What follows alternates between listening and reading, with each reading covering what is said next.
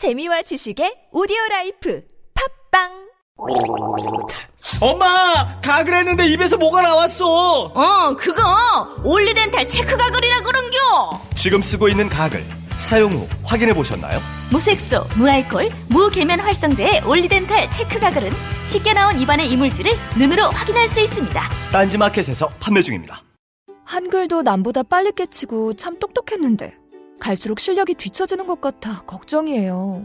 혹시 초등학교 교과서 본 적 있어요? 어려운 어휘가 너무 많아요.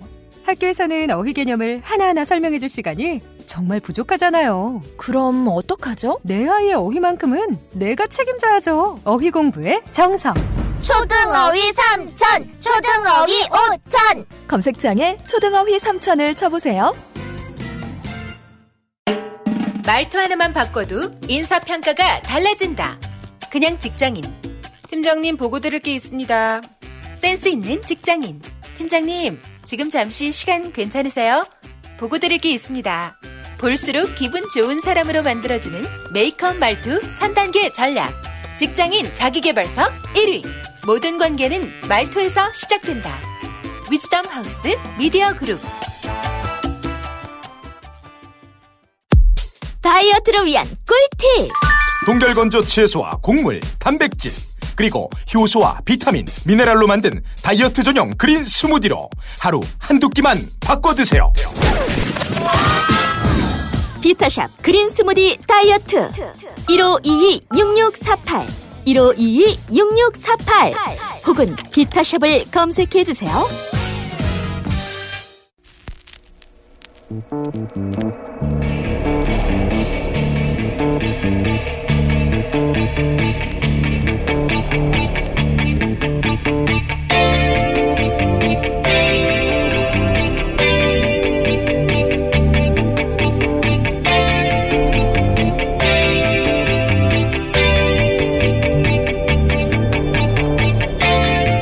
안녕하세요, 김어준입니다.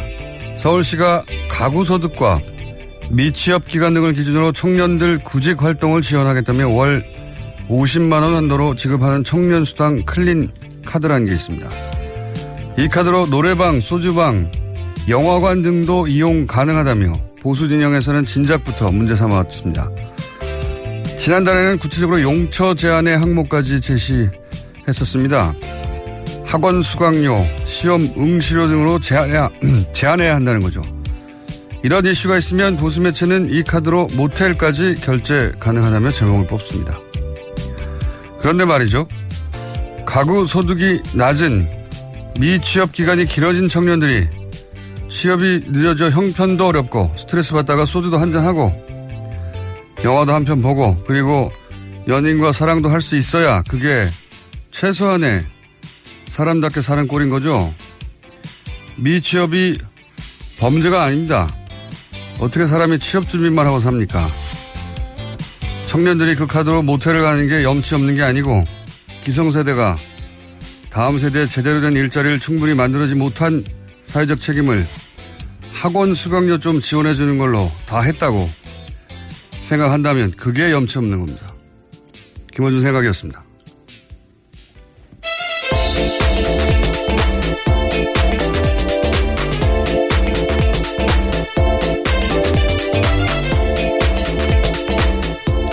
사인의 김은지입니다.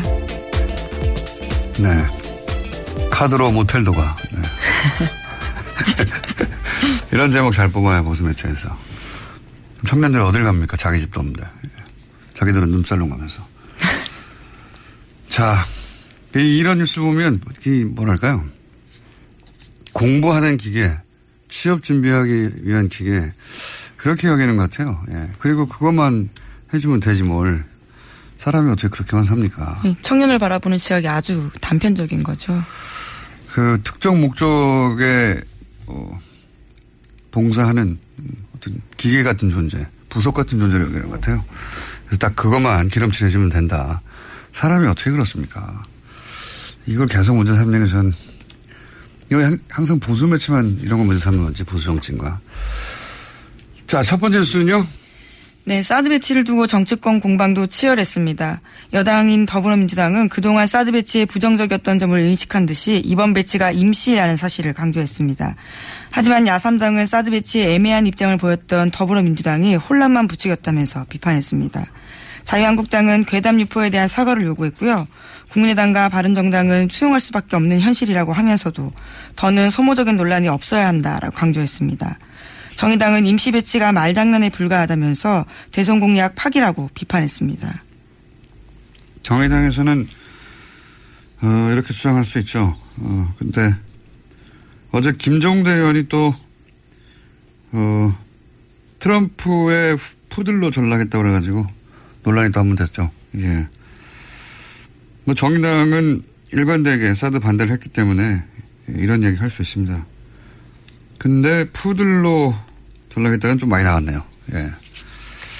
요게 이제 영국의 토니 블레어가 이라크 전쟁 때 미국보다 더 적극적으로 파병했다고 해가지고 그때 이제 부시의 푸들로 불리면서 이제 푸들이라는 단어가 푸들 자체는 털 안 빠지고 좋아요. 예. 실내에서 기르기에. 그런데, 어, 그리고 나서 워싱턴 포스트지가 이명박 대통령 때 또 한 번 이런 표현을 사용했어요. 토니 블레어의 강력한 경쟁자. 우리가 한 표현이 아니라 스트롱 컨텐더라고 이명박 전 대통령이 부시의 푸들이다 이런 표현을 한 적이 있는데, 근데 이게 너무 좀 나간 게 사드 배치를 그러면 미국보다 더 원한다 이런 맥락이어야 하거든요. 예. 시키기 전에 한다든가. 토니 블레어가 그랬다고 푸들이라고 들었는데 이건 좀 너무 나가네요. 여간 정의당의 입장이 될 수는 있습니다. 당연히. 시민들도 반대할 수 있고 시민단체도 반대할 수 있죠. 예. 진보적, 진보적인 시민단체는 자기 정체성에 맞는 주장을 하는 거고요. 자, 이렇게 갈등이 있습니다. 뭐 사실 민주사회는 갈등에 익숙해져야 돼요. 어, 예전에 국민통합 저해야 한다 이런, 이러면서 과거에는 갈등 자체를 제약시했는데 국민통합이라는 단어가 일종의 사기였죠. 예. 정부와 다른 목소리를 내는 사람을 탄압하는. 어떻게 모두 같은 생각을 합니까? 예수님도 실패했는데 부처님도 실패하고. 여간 갈등 자체는 뭐 문제가 아닌데 갈등을 어떻게 상대하느냐 이게 이제 장기적으로 문제가 되겠죠. 이번 정권에서도. 사드 관련해서 말들이 많습니다. 여하간. 자, 다음 뉴스는요. 네, 국정원 민간인 댓글팀 소식 계속 전해드리고 있는데요. 이번에는 국정원 퇴직자 모임 전현직 간부들한테 검찰이 구속영장 청구한 바가 있습니다. 오늘 그 소식이 나왔는데 영장이 모두 기각됐습니다. 서울중앙지법 오민석 영장전담 부장판사가 오늘 밝힌 바인데요. 범죄 혐의는 소망되나, 소명되나 수사진행 경과 등에 비춰 도망 및 증거인멸에 염려가 있다고 보기 어렵다면서 양지회 전 기획실장 노모 씨에게 청구된 구속영장을 기각했습니다. 오민석 부장판사는 우병우 영장 기각한 분 아닙니까? 네, 첫 번째 영장을 기각했던 판사입니다. 첫 번째, 두 번째 영장이 모두 기각된 바가 있는데요. 네. 아, 또 이정열 전 판사님이 소환이 돼야 되겠네요. 이게 정말 이해가 안 가네요. 일반적인 상식으로도 이 댓글 수사야말로 증거인멸의 화신들 아니었나요 이때까지?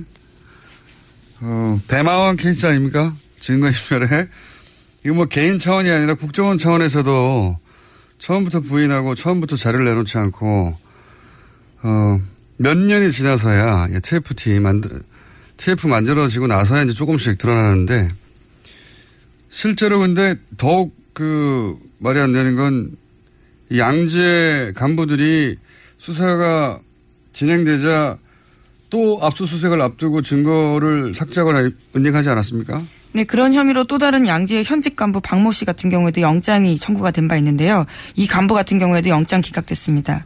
그 기각 사유에 대해서 피의자가 은닉한 물건의 증거 가치, 피의자의 주거와 가족관계 등에 비춰 피의자가 도망가거나 범행에 관한 증거를 인멸할 염려가 있다고 보기 어렵다라고 밝혔습니다. 아니, 그 수사를 하는데 수사를 하는 와중에도 증거를 인멸했는데 이해가 안 가네요. 저는. 이게 뭐 특별한 우리가 법을 몰라서 그런 건지 법리에 신비스러운 부분이 있는 건지 모르겠는데 아니 이게 지금 수사하는 동안에도 자료를 숨기거나 은닉했는데 아, 이해가 안 갑니다. 저는. 검찰의 입증이 좀 더 부족하다라고 판단했을 수는 있는데요. 관련해서 검찰 발로 나온 소식도 있습니다. 말씀하신 자료 삭제와 관련된 부분인데요. 검찰이 양지회 사무실 하드디스크 압수수색했는데 여기서 문제 보고서가 삭제된 채 발견됐다라고 합니다. 복원을 그러니까요. 삭제를 했는데 포렌식을 해서 복원을 했다는 거잖아요. 예. 삭제하고 외부로 빼돌리고. 네, 그 보고서 같은 경우에는 해당 문건이 국정원 심리전단에 정기적으로 보고한 내용이 담겨 있다고 합니다. 당연히 양지회가, 양지회는 이제 민간인들이거든요. 민간인이 국정원에 보고했다고 하는데 그런 문서를 일부러 삭제한 거 아니에요. 근데 이게 어떻게, 어, 그럴 만한 은닉한 물건의 증거 가치가 없다고 합니까? 보고서가 삭제됐는데, 그게, 그게 나왔는데, 이해가 안 가네요, 저는 잘. 서울중앙지법 영장판사 양승태 대법관의 마지막 인선에 대해서 말들이 많은데 또 한 번 논란이 되겠습니다. 이 사안은. 저희가 어, 이정열 판사님이 기상하시는 대로 새벽에 전화했는데 아직 안 일어났어요? 네. 이분은 새벽에 나온 결과여서. 네. 새벽에 나온. 설마 이게 기각될 줄 몰랐기 때문에 제가 미리 섭외를 못 해주는 우를 보고 있네요. 예. 기, 기상하는 대로 연결 한번 해보겠습니다. 자, 다음 뉴스는요. 네, 국방부가 어제 댓글 공작 진상규명 티에프를 구성했다고 합니다. 국방부는 군사이버사령부가 이천십이 년 대선 개입을 계획한 사이버심리전 지침을 청와대에 보고했다는 의혹이 제기되자 티에프를 구성해서 조사에 착수했다고 밝혔습니다. 뭐 보고했다는 의혹 정도가 아니죠. 보고했다는 당사자가 내가 보고했다고 했으니까 사실상 강력한 주장이 나온 건데 어, 국정원 티에프가 아시다시피 몇 달 돌아갔고 이제 사이버 사령부의 부단장이었던 당사자가 이런저런 식으로 보고하고 그리고 활동을 했다는 증언이 나온 만큼 사이버 사령부도 이제 티에프가 구성돼서 돌아가겠죠? 네, 청와대 국가안보실과 보고 및 협조 체계를 갖춰서 사 개월 정도 활동할 예정이라고 합니다. 네, 이제 이렇게 되면 어, 김관진 당신은 국방장관이죠. 네, 나중에 안보실장이 됐던. 사드하고도 뗄래야 뗄 수 없는 사실상 사드는 김관진 주도하에 예, 들어온 게 아니냐고 하는 지적이 많습니다. 그리고 어, 새 정부가 들어서고 나서도 제대로 보고가 안 됐다고 하는 갖가지 논란의 한 중심에 있는 분인데 이번에 사이버사 댓글 공작이 공작으로 끝나는 게 아니라 당시 사인을 받고 보고했다는 문서가 나왔다는 거죠? 네, 어제 네. 말씀드린 뉴스인데요. 청와대로 보고했다는 네. 거죠. 몇 분이 떨고 있겠군요. 네. 자, 다음 수는요? 네, 최순실 씨의 변호인을 맡고 있는 이경재 변호사가 정유라 씨의 변호를 더 이상 맡지 않기로 했다고 합니다. 그러니까 변호사에서 사임을 한 건데요. 이 변호사는 지난 육 일에 서울중앙지검에 정 씨의 변호사를 사임하겠다는 내용의 사임계를 제출했다고 합니다. 네. 다른 내용 진행하기 전에 요즘 문자가 이게 유행이군요. 아직 황교익 선생 코너 나오지 않았는데 오늘도 역시 시원하십니다. 이런 문자 나오고 막 여기 나오시는 게스트들이 자꾸 이제 개편 시간이 다 오다 보니까 본인들의 네. 지인들과 친인척을 이용해서 아직 방송이 아직 안 나오는데 오늘 방송도 너무 좋았어요. 이런 문자가 너무 많이 오네요. 네. 자제해 주시고요. 최순실 씨, 이, 뭐랄까요, 이게, 가족사가 반복되는 듯한 느낌, 한번 이야기한 적이 있는데, 일 세대에서 이 세대로 재산이 넘어가는 과정도 굉장히 큰 의혹들이 제기됐었죠. 예. 최태민 씨 아들, 아들 최재석 씨가 최태민 씨의 독설서를 제기했었죠. 예. 일 세대에서 이 세대로 재산이 넘어갈 때, 어, 그런 큰 의혹이 있다. 밝혀진 바는 없습니다. 근데 구체적인 증언이 있었었는데 저희 방송에서도 다뤘었고. 근데 이 세대에서 삼 세대로 넘어가는 저는 이제 이게 단순히, 어, 정유라 씨와 변호인단이 서로 뜻이 맞지 않다가 아니라 이 세대에서 삼 세대로 재산이 넘어가는 과정의 갈등, 재산 갈등이 본질적인 거라고 보여집니다. 네. 그런 얘기도 일부 나왔었죠. 예. 뭐, 정유라 씨와 최순실 사이에 재산에 관련해서, 어, 주고받는 대화 일단락이 등장한 적이 있는데, 예. 본질적으로는 재산 갈등인 것 같아요. 어떻게 전개될지 굉장히 흥미진진한 부분이 있습니다. 네. 자, 이 뉴스는 저희가 한번 따로 집중적으로 취재를 해가지고, 어, 저희 단독이나 특종을 한 건데, 보려고 노력해 보겠습니다. 네. 주진우 기자를 시켜서. 자, 다음 뉴스는요? 블랙리스트 관련된 뉴스도 나왔습니다. 박근혜 전 대통령의 블랙리스트 지시 의혹과 관련해서 김종덕 전 문화체육관광부 장관이 법정에 섰습니다. 여기서 박 전 대통령이 지시가 있었다라는 증언을 한 겁니다. 어제 재판 증인에 출석해서 한 말인데요. 관련해서는 구체적인 증언을 했습니다. 이천십오년 일월 구일에 대통령이 불러서 갔다라고 하는데요. 당시에 박 전 대통령은 영화 제작하는 사람이 문제다. 잘못된 영화를 보고 젊은이들이 잘못된 생각을 한다. 정치 편향적인 영화에 지원하면 안 된다. 관리를 잘하라. 이렇게 이야기했다라고 합니다. 아, 이 워딩이 너무 명시적이고 구체적이에요. 영화 제작하는 사람들이 문제다. 잘못된 영화를 보고 젊은이들이 잘못된 생각을 하면 안 되니까 그런 영화 지원하면 안 된다는 거잖아요. 관리를 예. 잘하라고 아예 말을 한 거죠. 예, 하면 안 된다. 소위 이제 지원 배제죠. 블랙리스트. 자기들끼리는 블랙리스트란 단어를 쓰지 않고 지원을 배제한다라고 가치 중립적인 단어처럼 사용했는데 블랙리스트 이야기인 것이고 그걸 이제 장관을 처음으로 불러서 예, 불려간 건 처음인데 처음으로 불러서 요 얘기를 지시했다는 거 아닙니까? 문체부 장관에게 전. 그러면서 이제 정반대로 그러니 이런 영화를 지원해야 한다는 화이트리스트가 등장하죠. 아직 화이트리스트 수사는 어, 진척이 안 된 걸로 아는데, 여기에 또 모태펀드라는 게 등장합니다. 네. 어, 공, 공공펀드인데, 어마어마합니다. 자금 규모가. 근데 이제 저희가 최순실, 어, 게이트 한참일 때 한번 전해드린 적이 있는데, 이, 화이트리스트, 모태펀드를 이용해서 화이트리스트 지원을 받았다고 의혹을 받는 영화가 있죠. 지원을 받았죠, 실제. 예. 근데 그 영화사가 알고 봤더니 그 태극기 집회, 친박 집회 단체들과 가짜뉴스를 만드는 단체들이 있는 사무실에 같이 있더라. 그 건물을 같이 썼던 거죠. 예, 같은, 큰 건물이 아닌데 네. 이게 뭐 어마어마하게 큰 건물이면 빌딩이면 같은 건물에 있어도 그럴 수 있다고 싶은데 이건 조그만 건물인데 위아래로 같이 있었어요. 네, 저도 그 건물 가봤었는데 한 삼, 사층 되는 강남에 있는 건물이었습니다. 네, 거기에 이제 조그만 빌딩이 같이 모여있던. 그러니까 이제 화이트리스트하고 친박 집회 주도 단체와 가짜뉴스를 만드는 것과 어, 한 통속이 아닌가 이런 의혹을 가질 수밖에 없죠. 예. 이 자체적으로는 건전 콘텐츠라고 부르고 있습니다. 네, 건전. 본인들에게는 건전했겠죠.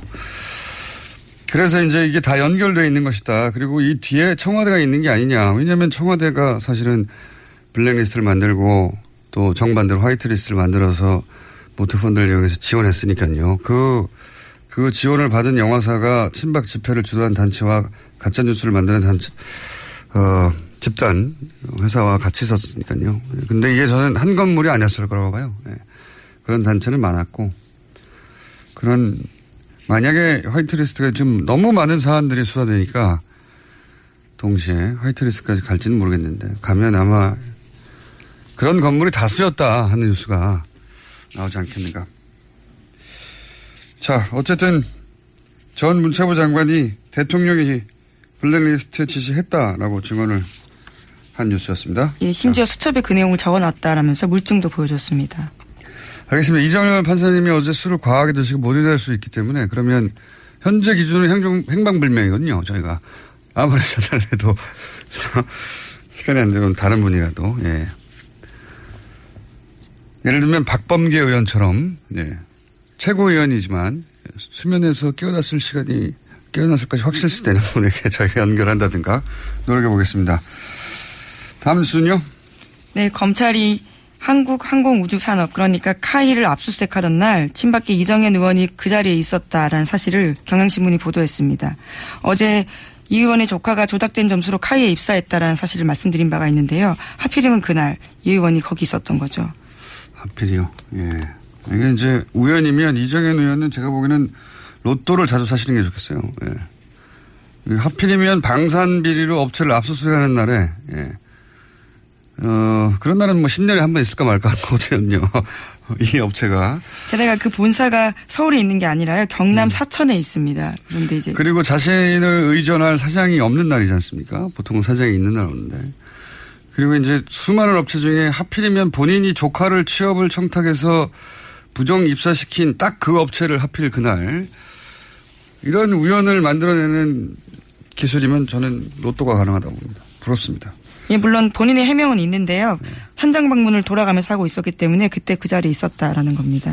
이유야 뭘 못했겠습니까. 예. 어쨌든 이건 이제 우연이라고 주장하시는 거죠. 예, 굉장히 부럽습니다. 로또를 사시는 게 좋겠고요.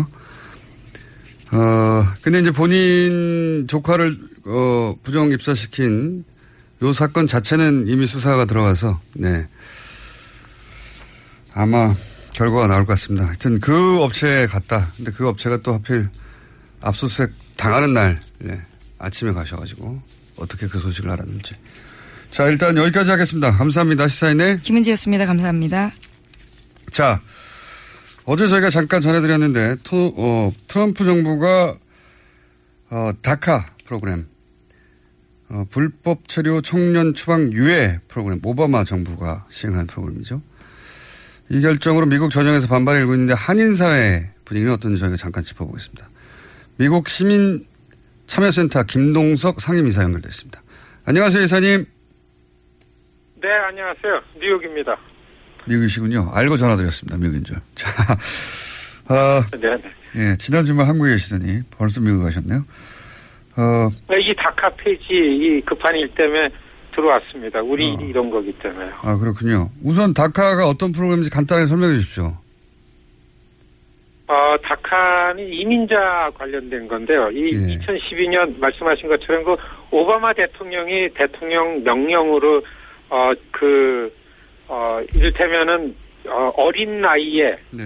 열여섯 살 미만입니다. 스스로 음. 어떤 것도 결정할 수 없는 아주 어린 나이에 본인 의지와 관계없이 이제 부모 손에 이끌려서 네. 어, 미국에 온 불법 체류자가 된 네. 이런 사람들이 이 사회인이 되면서 무엇도 아무것도 할 수가 없었습니다. 추방 대상이 되기 음. 때문에요. 그래서 그런 사람들은 누가 봐도 미국 시민이니까 오랫동안 미국에서 생활했기 때문에 그래서 추방을 방지, 막아줌으로 해가지고서 성인이 되면서 이런 사람들이 이제 그 운전면허증도 받을 수 있고 또 학교도 대학을 갈 수도 있게 하고 또 취업도 할 수 있고 음. 이렇게 하도록 오바마 대통령이 이천십이 년 유월 달에 이제 대통령 행정 명령으로 추방 유예를 시킨 이제 대통령 명령입니다. 이게 다카입니다. 네, 뭐 인도주의적 조처라고 사실 그때 당시 어 뭐랄까요 찬성하는 특히 이민자 이 세대들은 찬성하는 어, 환영을 받았었는데 이 대상자가 굉장히 많았죠. 지금도 계속 늘어나고 있죠.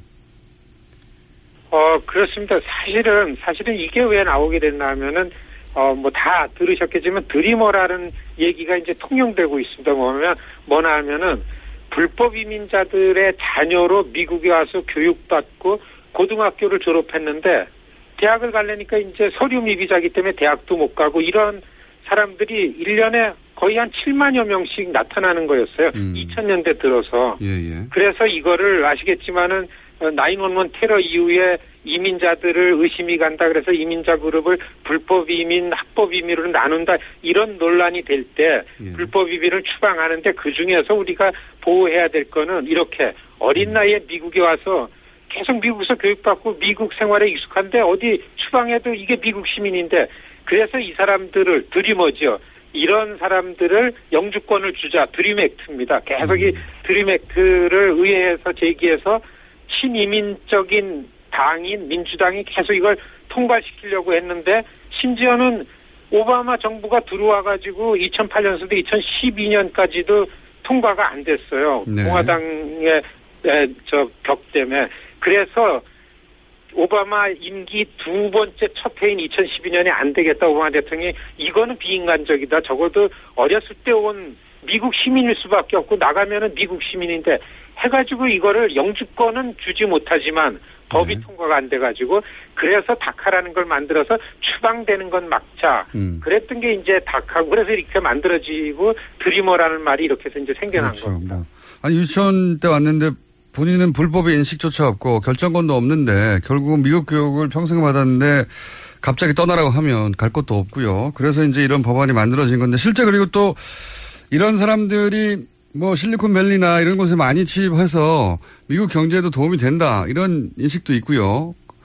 그런데 갑자기 어 지금 트럼프 대통령은 그 사람들도 평생 어 어릴 때부터 교육받아서 평생 미국에 자란 사람들 나가라는 거잖아요. 이렇게 되면 어 여기에 해당되는 한인의 규모는 얼마나 됩니까? 어 한인이 일반 지금 이 다카 폐지에서 어제 오늘 일반 언론에 뭐 칠천 명 만 명 그러는데요. 사실 이거는 칠천 명 만 명은 이천십이 년 시행될 때 추방을 면제받으려고 신고한 사람들의 숫자였습니다. 예. 이 년마다 갱신을 하는데요. 예. 그래서 지금 이렇게 종합해보면은, 어, 한 만 육천 명 이상이다라고 하는 게 맞다. 이게 이제 우리 이 한인사회 이 이민 권익운동하는 사람들이 추정하는 음. 숫자입니다. 그리고 엘에이 뉴욕 한인 커뮤니티에 생각보다 굉장히 많고요. 그래서 이게 폐지되면은 한인사회도 작지 않은 이런 그 파장이 있고 굉장히 어려움이 오겠다 이렇게 긴장하고 있습니다. 그렇군요. 예. 그렇게 그러면 이제 그냥 추방이죠. 다른 것도 없고 육 개월 유예 기간을 주고 그 다음부터는 무조건 나가야 되는 거죠. 그렇죠. 육 개월 이제 어, 지난 화요일 날 이 저 대통령이 뻘쭘하니 그 저 법무부 장관을 시켜서 폐지 선언을 시켰습니다. 그날 아침에. 에, 트럼프 대통령이 그 트위터를 알렸잖아요. 의회가 육 개월 동안 다카에 대해서 일을 해라, 일할 준비를 해라. 육 개월 동안 어떤 대체 법안이 되지 않으면은, 아, 육 개월 이후에는 이제 고스란히 이미 신고를 했습니다, 이거는. 데이터베이스에 나는 불법 체류자로서 누가 여기 있다라는 걸 다 신고를 해서 혜택을 받고 있다가 고스란히 이 사람들은 음, 그냥 추방 대상이 되어버렸습니다. 오히려 스스로 신고한 사람들이 이제 추방 대상 명단에 확보된 거니까. 아하. 그 명단대로. 그렇습니다. 그래서 음, 많은 네. 사람들이 그 미국에 있는, 현실적으로 있는 시민들이 미국 정부를 신뢰하지 못하게 하는 아주 이, 저, 비인간적인 처사다. 이런 비판이 훨씬 더 많습니다. 그렇죠. 미국 정부에서 신고하면, 신고하면 유예시켜주겠다고 한 게 바로 직전 정부인데, 이번에는 그 신고한 명단을 이용해서 바로 추방하겠다는 거잖아요. 예. 훨씬 불안해지는 거죠. 그렇군요. 네. 한 가지만 더 여쭤보겠습니다. 어, 이렇게, 이렇게 되면 이제 그 말씀하신 대로 굉장히 많은 사람의 숫자들이 갑자기 일시에 한인사회뿐만 아니라 추방되, 추방되게 됐는데 젊은 세대가 특히. 한인사회에서는 앞으로 어떻게 대응할 계획이십니까?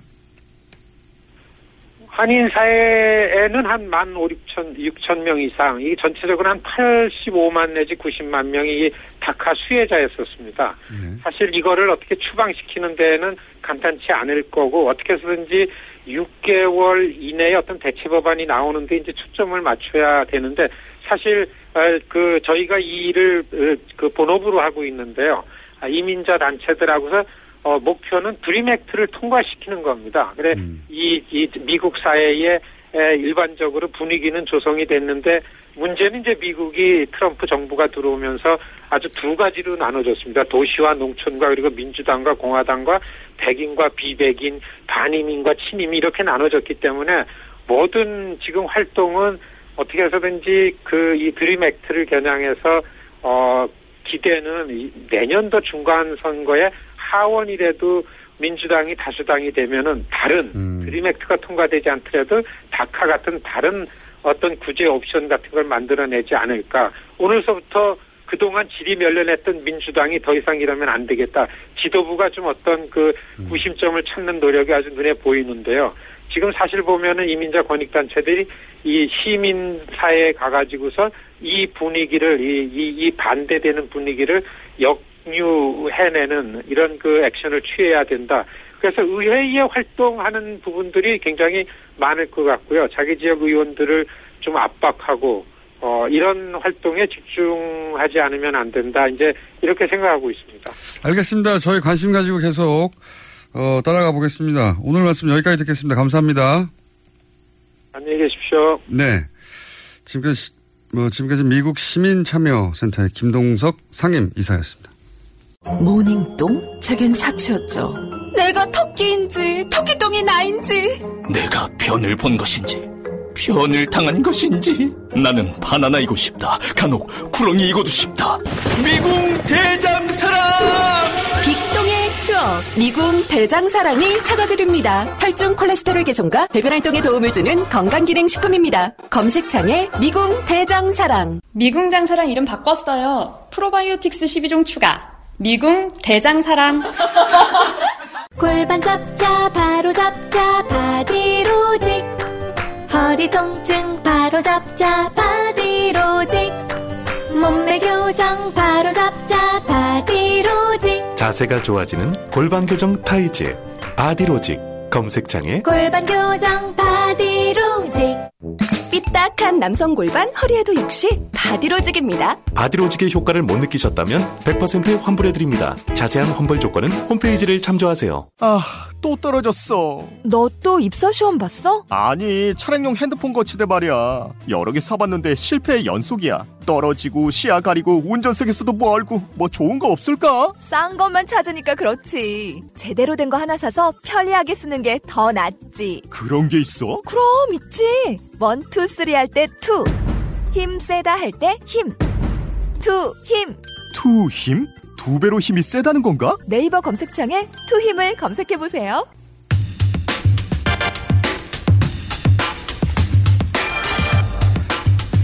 바른정당 이혜원 대표가 사퇴했습니다. 바른정당 독자 생존이냐, 보수 통합이냐. 바른정당 소속 남경필 경기도지사 연결해서 이 문제 이야기 나눠보겠습니다. 안녕하세요, 지사님. 네, 안녕하세요. 네, 저희가 첫 연결할 때부터 스튜디오에 한번 나오신다고 했는데 거의 일 년이 다 돼가는데 약속을 안 지키고 계십니다. 가야죠. 꼭 한번 와주시고, 이제 지방선거도 얼마 안 남았기 때문에. 네. 네. 점점 나오시고 싶죠? 어, 근데 뭐 아침에 좀 일이 많네요. 자, 아, 이현 대표가 겨우 칠십 일, 예, 두 달여 만에 이제 사퇴를 했습니다. 네. 어, 이와 관련해서는 이제 많은 뉴스가 쏟아지는데, 제가 이제 이 관점에서 한번 여쭤볼게요. 네. 그 사업가 모 씨가 또 바른정당의 다른 의원 이름도 거론했어요. 그분은 아직 본격적으로 지면에 등장하지는 않고 있는데, 근데 네. 그분도 또 소위 이제 보수 통합이 아니라 바른정당이 독자적으로 생존해야 한다는 자강론자란 말이죠. 네. 이혜원 대표도 대표적 자강론자였고, 근데 이제 그분 이름이 나왔나요? 또 이름이 다른... 언론에 보도되지는 않았습니다. 예. 네. 그런데 어, 지사님이 이제 거의 처음으로 탈당할 때 그때를 네. 되돌려 보면. 탈당할 때 굉장히 압박을 많이 받았고 협박도 받았었다 이런 얘기도 하셨고, 그때 어, 탄핵 어, 직전에 이제 그 정당 내 여러분들에게 압박도 있었다, 협박 전화도 있었고 뭐 그런 얘기가 줄줄이 있었지 않습니까? 그러다 보니까 네. 혹여 바른, 그러니까 이혜원 대표가 잘못한 부분은 잘못한 부분이고요. 그건 이제 네. 법정에서 이제 시비가 갈라질 것 같은데, 혹여 이 사태가 좀 미심쩍다 이런 생각은 안 해보셨습니까? 아유, 뭐 그런 얘기들은 많이 하더라고요. 이게 혹시 그죠? 작업, 흔히 얘기하는 작업의 결과가 아니냐. 네. 이런 얘기도 하는데 그건 뭐 알 수가 없으니까요. 근데 좀 찝찝하긴 하시죠? 네, 뭐 뒷맛이 개운치는 않습니다. 그렇죠. 네. 그, 왜냐하면 이제 대표적인 걸림돌들이 뭐 결과론인지 누가 설계를 했는지 모르겠지만. 여하간 그 효과는 자강론자들이 이제 정치 전면에서 이렇게 밀려나고 있다. 이렇게 보여지니까 찜찜한 구석이, 어, 본인도 소위 자강론자 아니십니까? 그렇습니다. 예. 네. 그래서. 근데 뭐 자강론과 뭐 통합까지는 아닌데 뭐 앞으로 정책 연대 이런 것들은 전 다 열려 있기 때문에 그걸 꼭 자강론 뭐, 뭐 통합론 이렇게 나눌 필요는 없는데, 기본적으로 저는 어, 바른정당의 창당 초심을 늘 도, 돌아봐야 한다, 그런 생각을 갖고 음. 있습니다. 그런데 이제 지금 큰 흐름은, 예를 들어서 지금 원내대표, 바른정당의 원내대표도 그렇고, 어, 자강론이라고 불리는 파가 점점 이렇게 찌그러지고 있기 때문에, 찌그러지고 있기 때문에 통합론으로 가는 거 아니겠는가. 홍준표 대표도 그런 구상인지 갑자기 타이밍 절묘하게도 박근혜 전 대통령 출당한다고 하고 그러면서 이제 그동안의 걸림돌이었던 이런 걸 제거하려고 하는 움직임을 보면 홍준표 대표는 본인 업적으로 아마 통합을 해내는 걸 업적으로 삼으시려고 하는 것 같아요. 그렇게 보이는 것 같은데요. 저는 근데 그 전제 조건이 네. 박근혜 대통령 출당하고 나면 무슨 통합 이런 거는 지금 저희 구성원들 이렇게 얘기를 얘기 들어봐도 그런 것이 무슨 통합에 다 이 조건이 충족됐다라고 생각하는 분은 없습니다. 뭐가 더 있습니까? 그러면 애당초 얘기했던 게 사실은 자유한국 그때 바, 새나, 새누리당 해체였거든요. 예, 그랬었죠. 그 해체라는 게 결국은 이 당에 남아 있는 적폐 뭐 과거에 예. 이 국정농단 세력에 적극 협조했던 이런 분들을 이제 출당시켜야 되는데 그게 안 되니 어, 나와서 새롭게 당을 건설하자 뭐 이런 취지였거든요. 그런 것들이 충족 안 되면 어, 지금 뭐 통합한다는 거는 어, 바른정당에서 그런 생각을 갖고 있는 분은 전 못 봤습니다. 그런데 박근혜 대통령 출당 이후에 뭐 팔적이라고 하지만 열 명도 안 되지 않습니까? 그분들도 만약에 출당시키고 뭐 이런 조치가 있으면 그러면 통합도 가능하다는 얘기. 근데 네? 그게요 출당이요. 네. 네. 어렵습니다. 그러니까 거의 불가능해요. 동의 모든 구성원들의 동의가 없이는 네. 그게 불가능한 게 그게 안 되니까 이제 바른정당 창당한 건데요. 국회의원을 출당시키려면 삼분의 이의 동의가 필요한데 음. 그게 현실적으로 어렵습니다. 과거에 뭐 민주당 쪽도 이제 대선 패배나 이런 거 이후에 이렇게 당이 뭐 나눠지기도 하고 나가기도 하고 그랬는데 대부분 그 당을 해체하지 못하고 탈당하는 방식으로 했던 이유가 그렇게 쉽지가 않습니다. 현실적으로. 아, 그게 그래서 쉽지가 청산이 되지 않을 거기 때문에 그 기본 전제도 통과가 어려워서 네. 그런 건 전망하기 어렵다 이렇게 보시는 거군요. 예. 그렇습니다. 일단 그런데 이제 그렇게 통합하려고 하는 움직임이 활발한 건 사실이죠. 그런 거를 요구 원하시는 분들도 있고 그 그게 정답이 아니다라고 얘기하는 분들도 있고 지금 당 안에는 여러 목소리가 혼재되어 있는데요. 그거 어느 쪽으로 뭐 특히 이제 뭐 탈당 그 다시 또 통합하자라는 목소리가 뭐 대세이거나 이렇지는 않습니다. 음. 제가 알기로는요. 그렇군요. 유승민 의원이 그러면 비대위원장으로 등판합니까? 그럴 가능성이 높습니까? 지금 논의들을 하시는 것 같은데요. 예. 어, 김무성 대표님은 전 대표님은 확실히 본인이 들판할 생각은 없으신 것 같고 예. 유승민 전 후보님은 생각은 좀 있으신 것 같아요. 근데 아, 그렇죠. 아직 예, 정확하게 왜냐하면 김무성 전 대표는 뭐 손사래를 치지만 유승민 대표는 손사래는 아니고 내가 결정할 게 아니라 의총의 결정이 달렸다. 이 얘기는 뭐 네. 의총이 그렇게 결정해주면 본인도 등판하겠다는 얘기잖아요. 제가 볼 때는 뭐 가능성이 있다고 봅니다. 예, 이게 바람직할까요? 지금 굉장히 이례적으로 네. 대선 삼 개월 만에 대선 후보들이 다 당대표로 재등장하는데 네. 이게 바람직한 현상입니까? 아 근데 그건 뭐 바람직하고 아닌 거는 뭐 둘째 치고라도 바른정당 입장에서는요. 예. 지금 뭐 찬밥도 엄박 가릴 게 없습니다. 지금 정말 바른정당은 절대정명의 위기고 그래서 네. 우리 당이 지금 어떻게 어, 살아나가면서 우리의 창당 초심을 지켜나가면서 어, 당이 우뚝 설까 여기에 초점을 맞춰야죠. 예를 들어서 그 지사님과 함께 탈당 그 첫 번째 물결이었던 김용태 의원이나 이렇게 젊은 중진들이 비대위원장으로 확 나서주면 분위기도 쇄신될 것 같은데 그런 움직임은 없나요? 그런 논의도 지금 되고 있어요. 보니까. 예. 그래서 아마 이번 주말에들 좀 모이지 않을까 싶거든요. 예. 그래서 그런 논의들이 좀 조율이 되겠죠. 하여튼 기존 방식대로는 안 되고요. 예. 뭐 유승민 전 후보가 됐든 뭐 김용태, 김세연, 뭐 하태경 뭐 이런 분들 얘기가 나오던데 그런 분들이 됐든 아예 당이 이거 확 바뀌었다. 그리고 진짜 제대로 된 보수 만들기 위해서 바른정당이 몸부림치는구나 이런 국민적인 공감을 얻지 않으면 큰일 납니다. 자, 어, 요 얘기도 한번 여쭤볼게요. 자유한국당 얘기도. 네. 자유한국당이 이제 김장겸 사장 체포영장 발부에 반발하면서 이제 보이콧하고 밖으로 나갔습니다. 아직 안 들어오고 있는데. 네. 여기에 대한 그 생각은 어떠십니까? 잘하고 있나요? 자유한국당이? 어, 흔히 얘기하는 이제 양비론인데요. 네. 일단 책임은 일단 여당, 정부에 있다고 봅니다. 지금 공영방송 뭐 문제가 있어요. 그렇지만 그렇다고 해서 이런 방식으로 하는 거는 안 맞고요. 저는 상당히 이 뭔가 시나리오에 의해서 이 방송 장악하려는 움직임이 있지 않나는 의구심을 음. 갖고 있고, 그렇다 하더라도 또 이 한국의 그 이 국회를 깨고 나간 것, 이건 뭐 비판받아 마땅하죠. 이제 방송 장악 말씀하셨는데, 이제 그 이명박 뭐 전 대통령 때 어. 하고 똑같지 않느냐고 주장하기도 하지만, 한편으로 보면 또 내용이 완전히 다른 게, 그때는 어, 예를 들어서 케이비에스의 피디들이 이렇게 대표를 체포하고 하는 건 말이 안 된다고 막았었고, 이번에는 거꾸로 케이비에스나 엠비씨의 구성원들이 그렇게 하라는 거 아닙니까? 그러니까 완전히 다른데요. 예.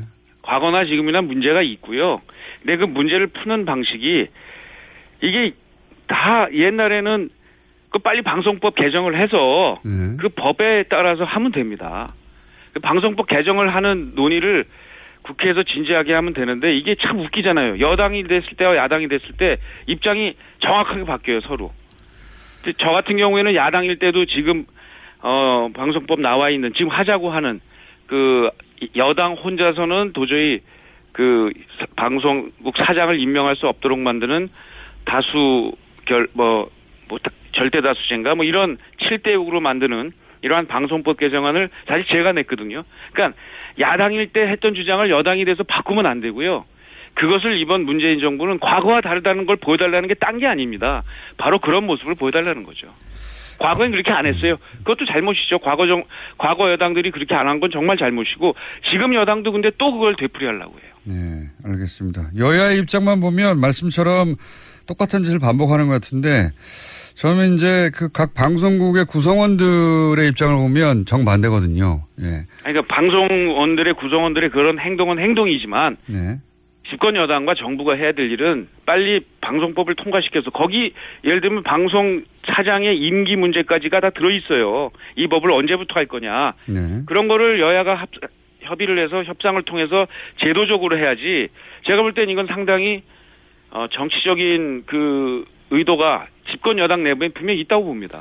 알겠습니다. 방송법 관련해서는 어, 보수 정당이 여당일 때는 통과 안 시켰죠. 그때는 또. 예. 안 했죠. 그러니까 그 잘못한 거예요. 근데 그 잘못했다고 해서 지금 집권 여당이 너네 잘못했다고 하면서 또 같은 일을 반복하려고 그러잖아요. 자기네들이 하면 돼요. 지금 야당도 지금 그 방송법에 대해서 반대 안 할 겁니다. 알겠습니다. 그 문제는 방송법을 따로 한번 얘기하면서 얘기해보고요. 아니, 그건요, 뭐 명백해요. 여당이 자기 욕심 버리세요. 그러면 야당 따라갑니다. 그러면은 정, 이 방송 임기 문제까지를 포함해서 빨리 협상해가지고요, 방송법 처리하면 됩니다. 그럼 문제가 제도적으로 해결되는데, 이걸 다른 방식으로 하려고 하면 안 돼요. 물론 방송국 내부의 이런 그 이 갈등도 이런 걸 통해서 빨리 해결을 해야죠. 예, 저도 할 말은 있는데 요 얘기는 여기까지만 하죠. 예. 알겠습니다. 끝나지 않을 것 같으니까. 예. 요 얘기는 어떻습니까? 한 가지만 여쭤볼게요. 다른 당 얘기. 그리고 나서 다시 의원님, 아니, 지사님 얘기로 돌아갈 텐데. 네. 갑자기 부상한 얘기라서. 안철수 대표가, 어, 본인이 나와야 이제 소멸되어가는 정당이라고 보여지는, 본인의 표현에 의하면 국민의당이 살아날 수 있다. 근데 지지율이 좀 지지부진하고, 또 갑자기 호남 홀대론도 꺼내고 하는데, 국민의당 사정은 어떻게 지켜보고 계십니까? 뭐 거기도 저희하고 비슷하죠. 뭐 찬밥도 혼밥 가릴 게 없는 사정이었고 지금도 마찬가지인데요. 하여튼 뭐 지금은 야당 쪽에서는 어떻게 하면 생존하고 그러면서 앞으로 살아나갈 거냐에 대한 기본적인 고민을 하는 상황이기 때문에 그냥 지켜보고 있습니다. 그 뭐. 아, 남, 다 지켜보고 있죠. 남의 사정 신경 쓸 여러, 여력이 없다. 여력이. 네. 바른 정당 정말 어렵습니다, 지금. 바른 정당이 이제 남의 당 걱정할 지금 겨를이 없다는 말씀이신 것 같고. 요즘 근데 이제 지사님 얘기로 돌아와서. 네. 갑자기 팔, 구 표 표기하고 이런 거. 네. 생, 심지어는 생중계 하시고 그러는데 왜 이러십니까? 네. 그냥 하는 겁니다. 근데 이제 소통의 방식이고요. 네. 그러면서 체력도 기르고, 또 정기적으로 우리 태국 친구들께 뭐 도정이나 제 생활이나 이런 거를 그냥 편안하게 말씀드리고 있습니다.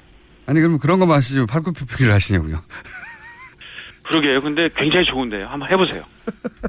이게 제 지방선거 일 년도 안 남았는데 최근에 이재명 시장 경기도지사 출마설이 나오니 긴장하고 오르셔가지고 강한 경기도지사 이걸 보여주려고 하시는 건가요?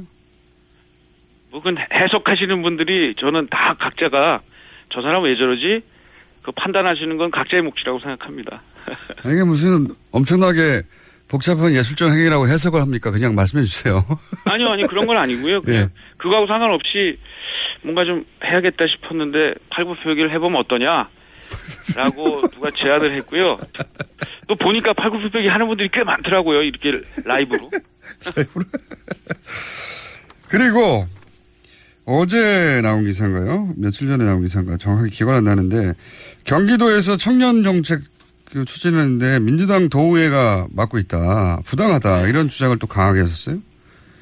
내용이 그러니까 뭡니까? 뭐 이게 청년 정책 뭐 내용을 어렵게 뭐 복잡하니까요. 간략하게. 청년들에게 희망을 주는 뭐 일억짜리 통장 만들기 이런 프로그램인데 네. 이런 거죠. 그러니까 문재인 정부는 지금 아동 수당까지를 포함해서 이 소득 주도 성장론을 이야기하고 있는데 네. 그거보다는 훨씬 어떻게 보면 그 타겟형으로 가는 이 어, 복지 예산을 민주당이 전액 삭감한다는 거는 도대체 이해가 안 된다는 생각입니다. 음. 그래서 이거는 조금 도의회가 오늘 예, 예결이 하는데요. 최선을 다해서 오늘 설득하려는데 이거 정치적으로 어, 해석될 여지가 있는 그런 결정들은 안 음. 하셨으면 좋겠습니다. 그러니까 경기도지사 경기도에서 지사님이 이제 청년을 위한 어, 일종의 복지 사업을 하려고 하는데 그런데 어, 민주당 주도의 경기도 의회에서 이 예산을 삭감했다 이런 얘기죠. 그러니까 그간에 안 했던 거면 또 모르는데 일하는 네. 청년 통장 이미 시작한 지가 꽤 됐고요. 청년들에게 주거 그리고 보육 또 이 사교육 절감 이런 것들을 만들어주는 정책들 이미 도의회하고 협력하고 예산 다 통과시켜서 했는데 네. 굳이 이제 소득을 좀 올려주고 청년들에게 자산을 형성시켜주겠다는 이 정책을 왜 반대하는지 너무 인기가 좋아. 이게 지금 굉장한 폭발적인 인기를 반응을 얻고 있거든요. 둘 중에 하나 이런 정책을 왜, 네. 왜 반대하는지 모르겠어요.